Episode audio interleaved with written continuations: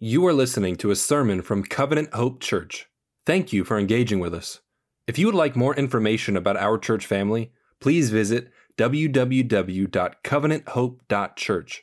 We pray that this sermon encourages and challenges you today.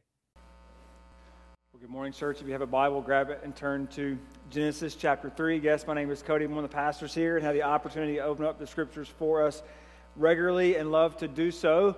Uh, and excited to be back this week. Thank you uh, all so much for the calls and the texts and the, uh, the, the, food that you brought to our house over the past couple weeks uh, dealing with COVID. Thank you so much. Ashley and the boys are still at home making sure they're recovered, but they miss you, and we're thankful uh, for you and glad to continue here in our series uh, in Genesis, which we titled God's Story of Creation.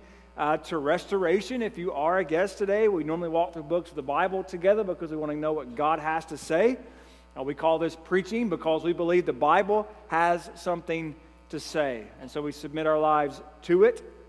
And if you're not a follower of Jesus today, we hope that this is a safe place for you to see uh, what God says and to see who God's people are and to see how we're called to respond to Him. And so if you don't have a Bible, you can grab one of those black hardcover Bibles in front of you and turn to page two and follow along with us. Lee just read verses one through seven. We're going to be in the whole chapter this morning.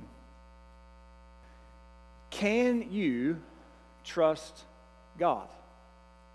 Can you trust God? You've probably heard, you maybe even said things like, trust is easily broken, but hard to restore. Can you trust God? Is God holding something back from us. We look around the world and something's just not quite right. So, should we trust ourselves instead of God? Is He hiding something from us? What we see here in this chapter is no, we should not trust ourselves and we can trust God. And if we look out in the world, if we think about our own lives and our own experiences, and we see the news, if we just read in Genesis 1 and 2 that all things were created good, what happened? What is wrong? Because when i look at the world and when i when i spend two weeks with covid and when i see war across the, the, the world and i see people struggling when i see uh, the poor and i see the sick and i see governments toppled and i see people wondering where is god in all of this? Why is it this way? Why is there pain and suffering tensions and death? Genesis 3 tells us why these things exist. We only get to experience the good of creation for two chapters in the Bible. Two chapters. That's all it took for us to change the course of human history. And so when we look here in this chapter, here's what we're going to see Adam and Eve disobey God's command and bring sin into God's good creation, and so God judges them. Now, if you're a disciple this morning, if you've called the name of Jesus, what do you need to know? Rebellious sin fully separates us from God, but in His compassion, we find gracious provision. You, you might ask the question why are we so infatuated with sin? Think about it this way Why do some people like danger more than others? I'm not particularly a risk taker. My boss calls me careful Cody, and there's reasons for that, but I'm not particularly a risk taker. So I don't like danger, but, but some of you do. Some of us like to play around with it, like to make it palpable, but we even desire the danger of it. But danger, much like sin, is something that we try to make easier on us. We name foods after it, sinfully delicious foods. We name cities after, after it, Sin City. Rather than sensing the danger of sin, we are attracted to it. Why? Because we have all been born into the line of Adam, and we all are sinners, which we're going to see here. And what happens, remember, the garden is a cosmic temple which God is supposed to be worshiped by Adam and Eve and their children. But we go from the purity of the garden, the purity of paradise, to the fracture of the fall in one moment. And as we go through this chapter, I want you to understand that God's word has been central, it's been at center stage throughout these first three chapters. Right? God's word creates everything in Genesis chapter 1. It is good. He calls it good. He judges it. He says it to be good. And then we get to chapter 2, and God forms Adam and makes Eve, and he gives them a command to follow. God's word is at the center of this story, and it's at the center of Genesis chapter 3. The question is are we going to listen and obey God's word? You can imagine Israel, who have now been brought out of Egypt, and Moses is bringing them to the promised land, and they're before Mount Sinai, and God gives the Ten Commandments and the law. And the question still remains are we going to trust God and listen to his word. So, hear this story in light of that. Are we going to trust God and his word?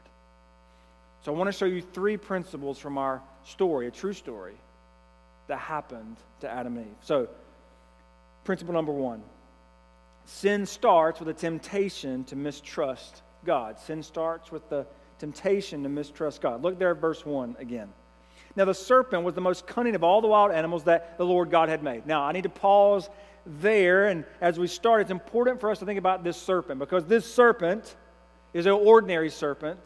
We know him to be the devil, Satan, Lucifer. He is the one, whether he embodied him or whether he took over his uh, body or whether he was able, some, we don't know. We don't know exactly what's going on. But we do know that this is Satan. And I cannot explain everything about him. I cannot explain why he is there. I don't know. The Bible only gives us a little bit of information, but here's what we do know. He was one of the mightiest of angels, one of the most beautiful angels. He was magnificent. And in Isaiah 14 and, and Ezekiel 28, we see that he wanted to be more than an angel. He wanted to be like the Most High. He wanted to be God. I don't want to worship God anymore. I want to be worshiped myself. I want to be God. And maybe we see here the essence of sin. And so I'm going to say a phrase to you Satan willed to sin. He willed to sin. He wanted to be more. He wanted more. He wanted to be like God. He wanted to be worshiped. And so, what Satan does is he takes one third of the angels with him, and heaven had a rebellion on its hands. But that rebellion wouldn't last very long because God cast down Satan and his demons to the world. We don't know when that was. We don't have the answers to that. But what we do know is God cast them down, and those angels immediately become demons, and they're wholly evil, wicked, and unrighteous. And now this serpent has entered God's good garden, his temple. Let's go back into the story. Moses describes the serpent as the most cunning. He's shrewd, he's, he's wise, he knows what he's doing. And there's an ominous feeling to the, the text that we get. You see, the serpent knows where the traps are. Think about the hunter who has laid the traps down in the woods to catch the bears or the deer or the foxes. The hunter knows where those traps are. Satan knows exactly where he's going to lead Eve. He knows what he's doing. He's very powerful, and this shrewdness can be used for good or evil, but it's very powerful. And what we're going to see is that the Word of God brought life and order into creation, but the Word of the serpent will bring death and chaos Look back down. He said to the woman, first of all, I told you this was a different serpent. This is not kind of any kind of serpent that we know about, and it's probably a good reason that we hate snakes, okay? So he says, Did God really say you can't eat from any tree in the garden? Satan wants to question God. He wants to make muddy what's been clear. Right? The purpose was to engage Eve on the commandment. And now we're going to see why. Look at verse 2. The woman said to the serpent, We may eat from the trees in the garden, but from the fruit of the tree in the middle of the garden, God said, You must not eat it or touch it, or you will die. Eve's response demonstrated that she does not fully understand or retain God's word. Here's what I mean. Number one, she minimized God's word. She, let, she left out freely eat. God was generous. You can eat from any of these trees except this one. So she minimizes God's generosity. And then she added, number two, she added to God's word, right? What, what does she add? She says, we cannot touch it. Whether she was trying to think about this in her own mind to protect herself, she adds to God's word. But maybe the strongest thing that she does is she weakens God's word. What does she leave out? She leaves out this word surely that we see in Genesis chapter 2. God said, You will surely die. And so, yes, she says that you will die, but she misses the point. This will come to pass. When God's word is weakened, the, the appeal, the desire to sin grows stronger.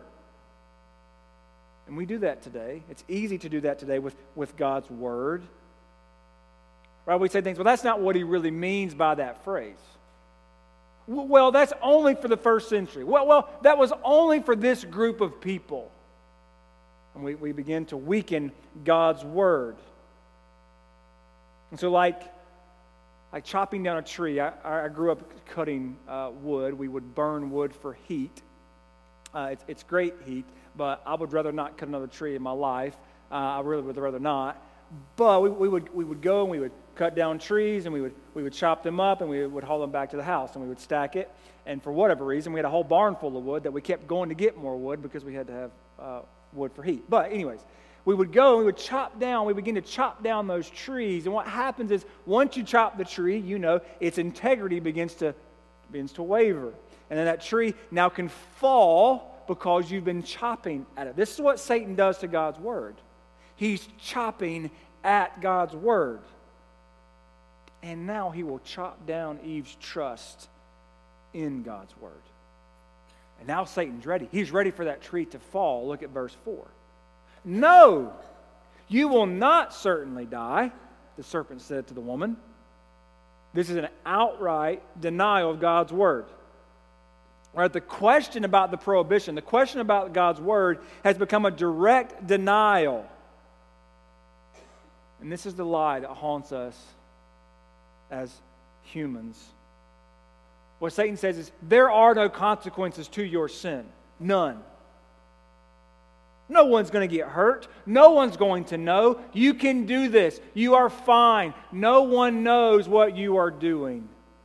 It's the lie that haunts us about our sin over and over and over again.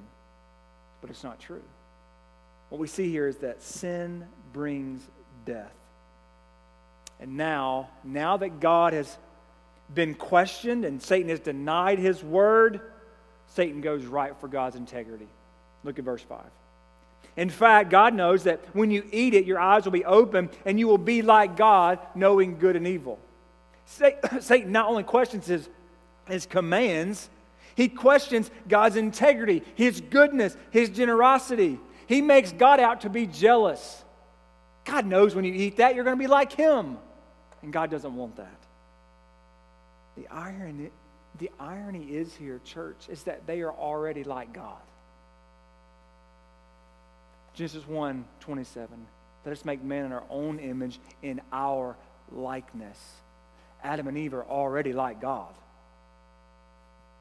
And Satan wants to, he wants to use his own sin now to bring Adam and Eve with him because he hates God's people.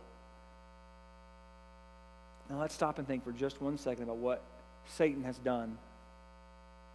In raising a question about God's command, Satan is now able to attack God's character with the promise of divinity. So, what does Satan really attack? he attacks God's authority.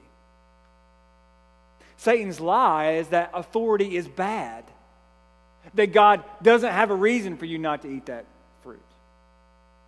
And when we look around our own society, it seems that everyone is suspicious of authority except their own authority. But God has authority for a reason. Why? Because He's creator, sustainer. He is the maker of heaven and earth, as the Creed says. He is the one who has authority over all things. But, just think with me for just a moment. The command not to eat the tree is a little arbitrary, right? We don't really know what's bad about it. We don't, we don't, it's kind of weird. Right? Now, if, if God would have said, don't murder each other, we would have been like, hey, got that? All good. Not going to do that. But he says, don't eat the fruit of the tree. And we don't really know why. It's weird. It, it doesn't make as much sense. We're not really sure why God gave this command. Here's the thing you can't obey God unless you trust Him. You can't obey God unless you trust Him. See, if it made more sense not to eat the fruit, you could have relied on your own understanding. We must trust the character of God in order to obey His commands.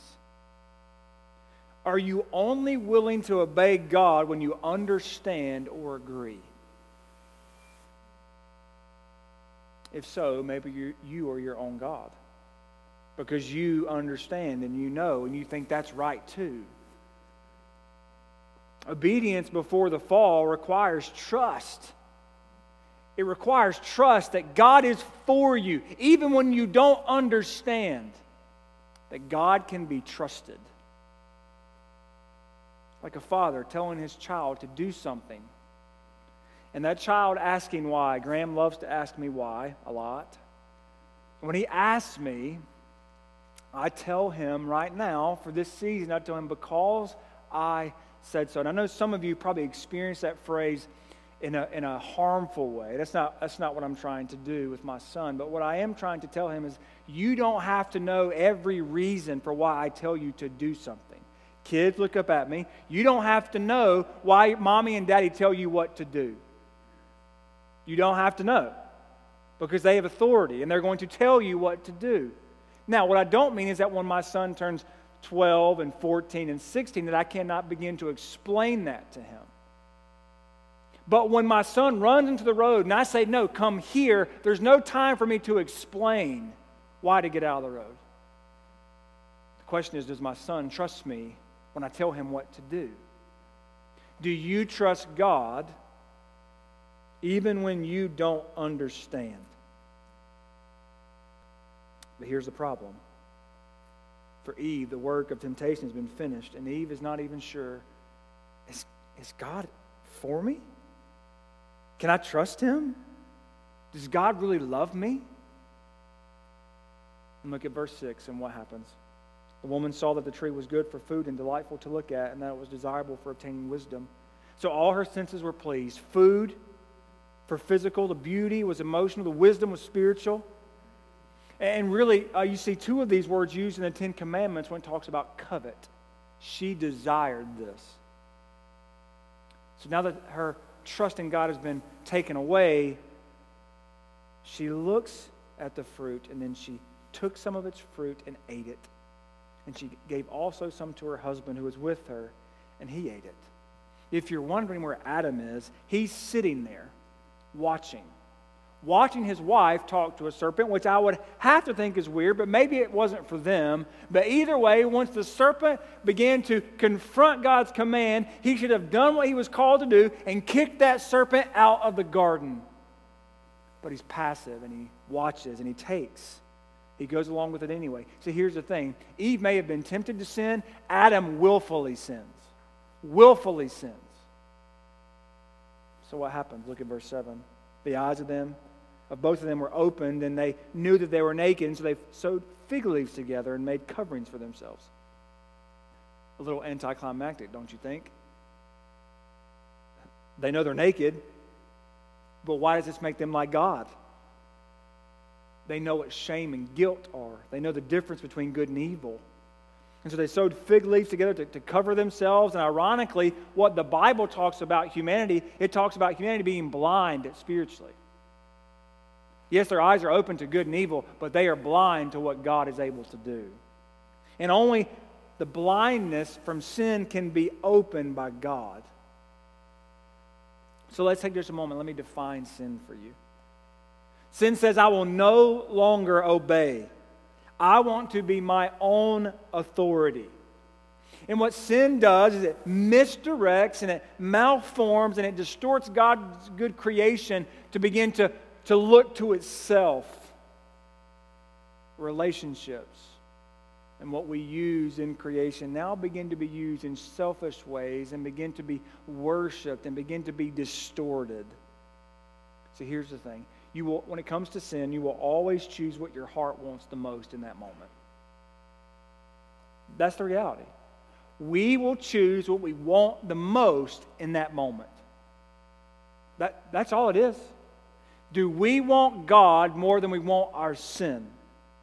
And when sin grows up, church, let me be very clear. We're going to see it here in these next verses. When sin grows up, it brings death. And we fool ourselves into thinking that this little sin doesn't actually bring death.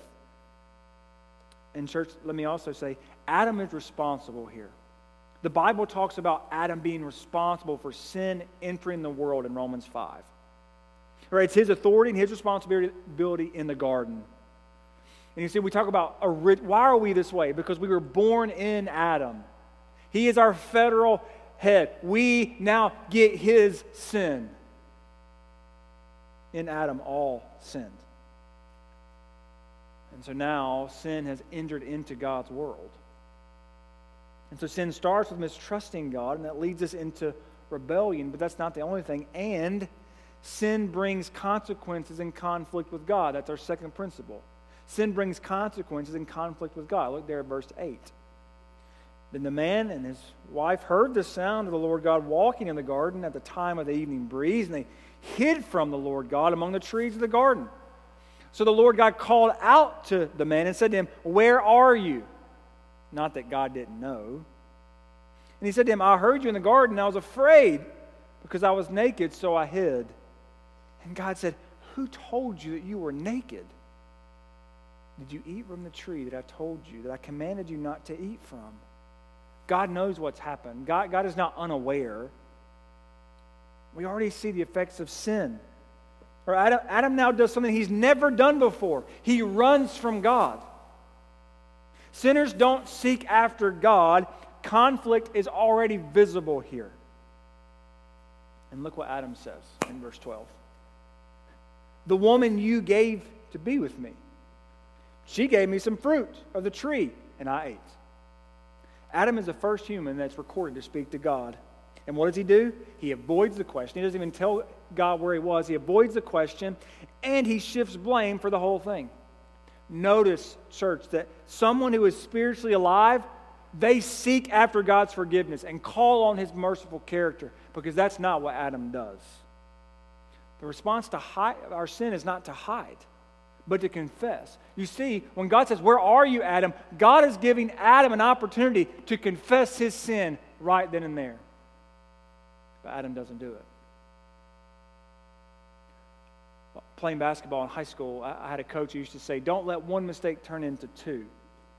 And so this was really ingrained in me. We were uh, playing uh, towards the end of the season, my sophomore year, and uh, it was a really important game. And I turned the ball over in the backcourt. Guy gets a layup, but I foul him. We were up two, so now he ties the game, and I foul him. He gets to take the free throw to go up one point. He hits the free throw, they go up one point, we lose the game. And so, what my coach meant was don't let one mistake, one turnover, and then a foul lead to, lead to the second mistake. You see, what sin does is it compounds on us. We make one sin, and that sin leads to another sin, and that other sin leads to the other sin. And so they just begin to compound and grow. And it's exactly what happens here to Adam. He doesn't listen to God's command, and then he hides from him and he doesn't confess his sin. Instead of confessing sin before God, notice what he does. Adam throws Eve under the bus, for sure. But who does he ultimately throw under the bus? God. The woman you gave me. He shifts blame. And so God, being gracious, he moves on. Look at verse 13. So the Lord God asked the woman, What have you done? And the woman said, The serpent deceived me, and I ate. God has all the information he needs. It's important for you to understand at this moment, we're going to see God be God. What do I mean by that?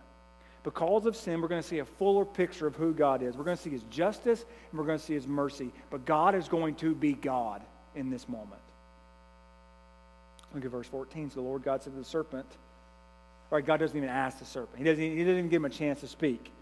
Because you have done this, you are cursed more than any livestock. Right? So a curse is a decree made by God against a person or a thing that only God can be, uh, only can be carried out by God. That no one else can do this. And so this is the future doom for the serpent. You are cursed more than any livestock and more than any wild animal. You will move on your belly and eat dust all the days of your life.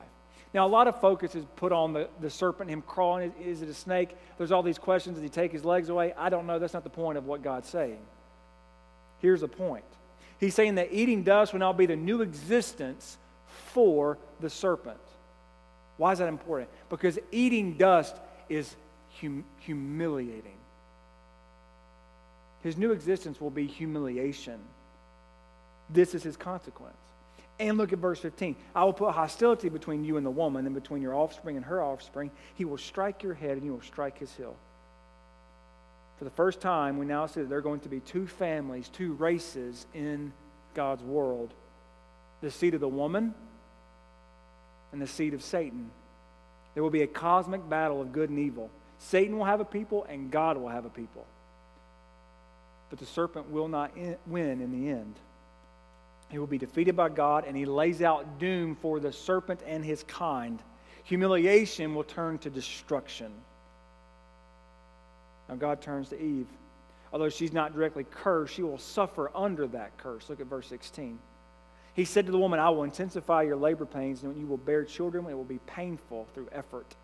Your desire will be for your husband, yet he will rule over you. The consequence for Eve and the punishment Eve receives is related to what she was called to do right? Sin will endanger God's world in such a way that childbearing is now difficult, it's now painful.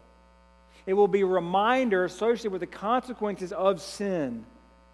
And this pain is not just physical either, this pain is emotional. It's so much so that we'll see soon that sin so impacts God's world that women will be barren and children will die. That's the consequences of sin. And it only impacts childbearing, it impacts the relationship between men and women.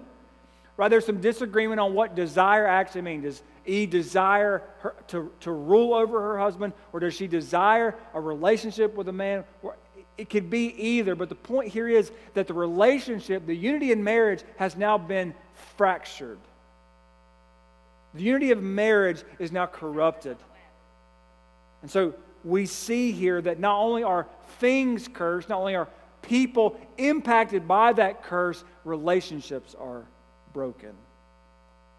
And he continues to Adam, look at verse 17. And he said to the man, Because you have listened to your wife and ate from the tree about which I commanded you, do not eat from it. The ground is cursed because of you.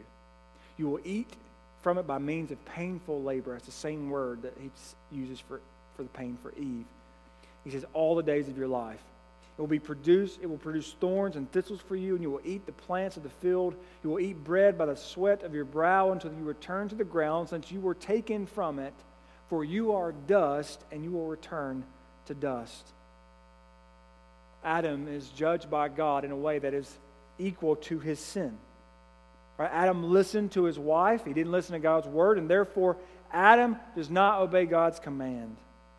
And this disobedience it brings the new reality of harsh and painful labor. The ground is cursed because of Adam's sin. And what he was called to do, to work and keep the garden, it is now painful. And sin will impact every part of God's good creation. The rest of Genesis is a picture of how sin begins to malform and begins to distort and begins to destroy God's good world both in relationships and in the world itself. you see how devastating sin actually is. In the Old Testament, there's upwards of 50 words used to describe sin. 50. That's how pervasive and how powerful sin actually is. So look, look down. Look back at verse 19. Their vision for being like God really turned out well for them, didn't it? They will not be like God in the way that they will not live forever. And so God says, You will return to dust. You will die. There are consequences for our sin. So, church rebellious sin leads to conflict with God, and there are consequences to our sin. But there is hope, which brings us to our third principle. Sin does not change the character of God. Sin does not change the character of God. The question still remains can we trust God? Is He for us? First, I want you to pause for just a second and look back over what we just read. Adam and Eve, well, when we get to verse 15, right, he says, Your offspring. There should be no offspring. Adam and Eve should be dead. In God's gracious mercy, they are still alive. And of course, I understand their spiritual death, but they should have been dead. They should have been destroyed. Sin deserves consequences, and God must punish sin, but He's doing so in a way that He also is gracious and shows us who He really is.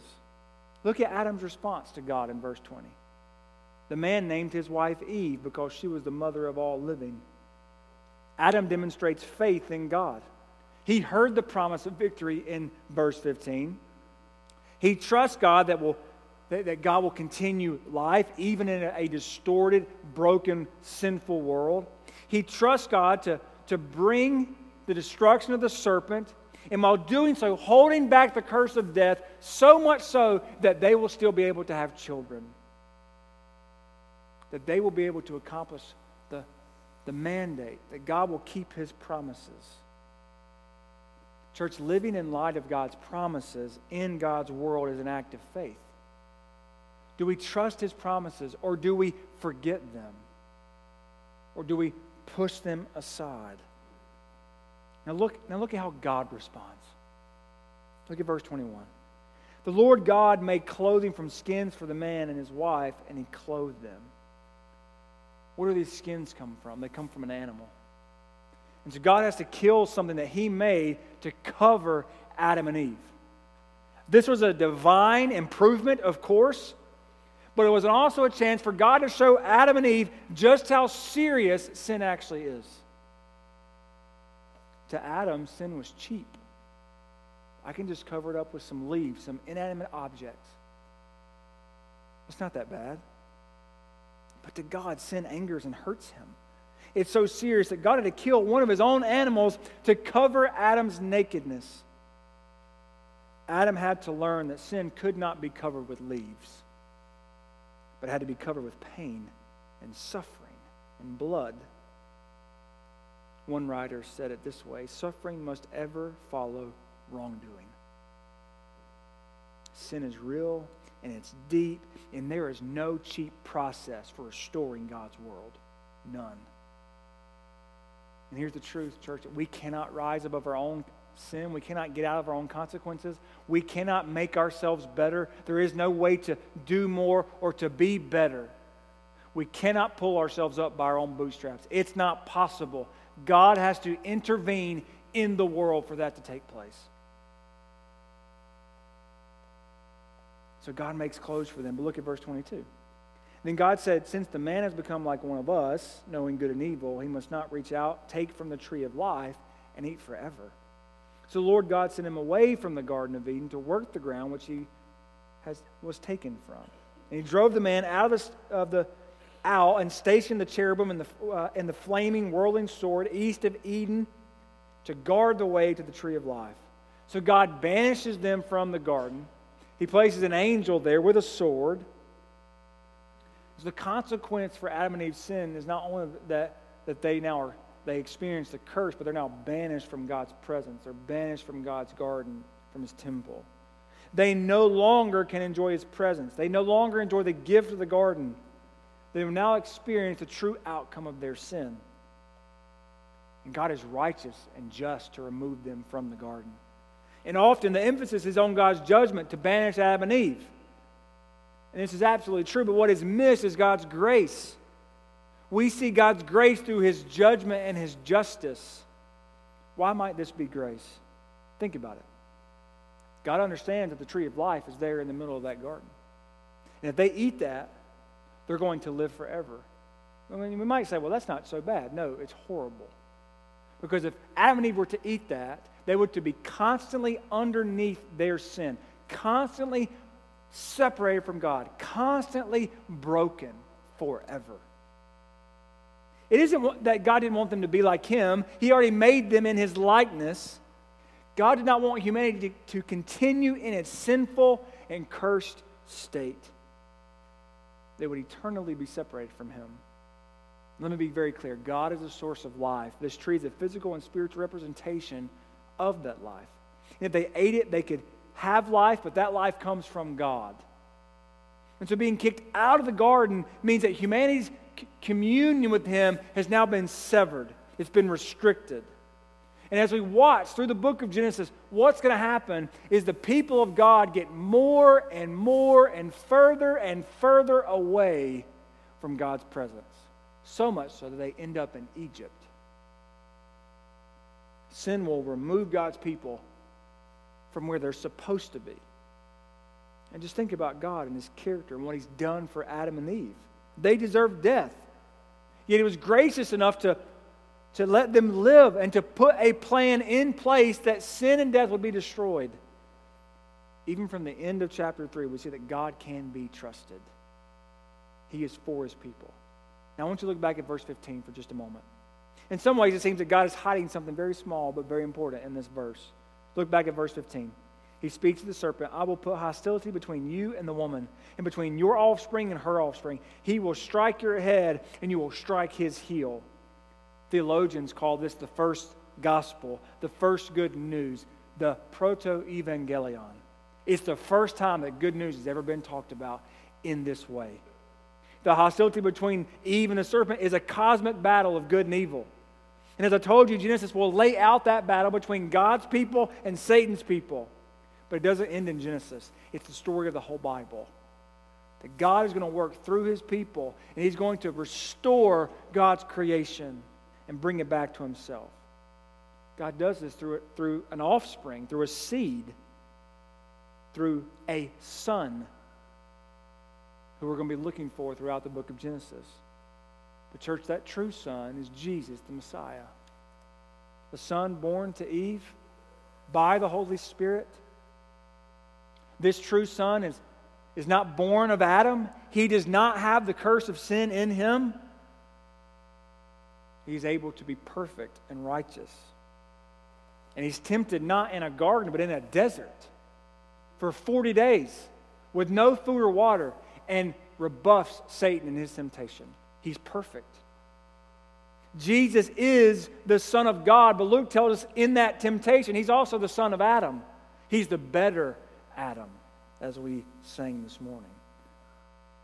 And even before his crucifixion, he is tempted in a garden.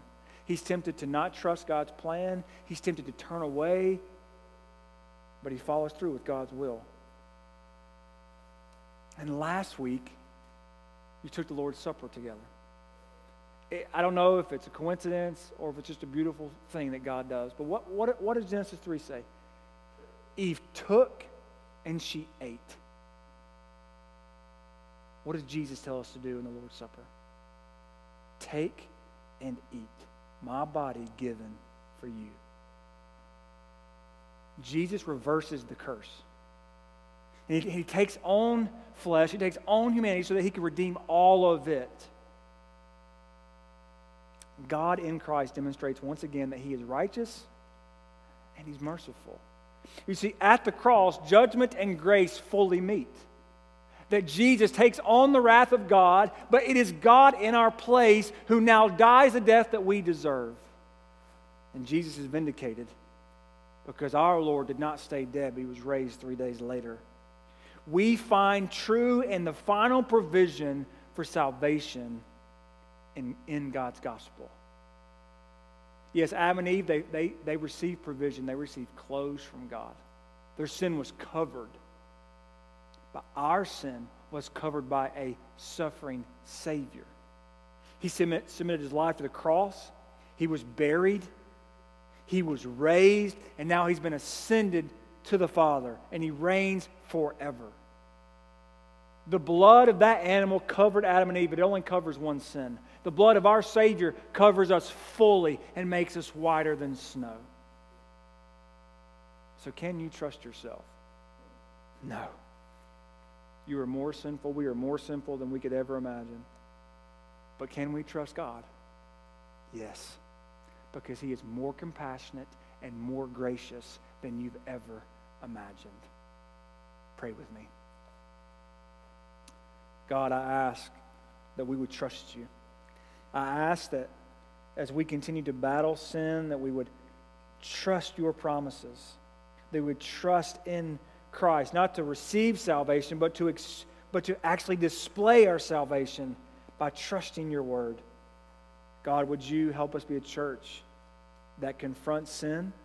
Would you help us be a church that helps one another fight sin, that we, we're both, we call it out, but we're also gracious and kind to one another? And may we invite people who are sinful and sinners and who are far from you into your family in Christ. God, we love you. And we ask all this in Jesus' name. Amen.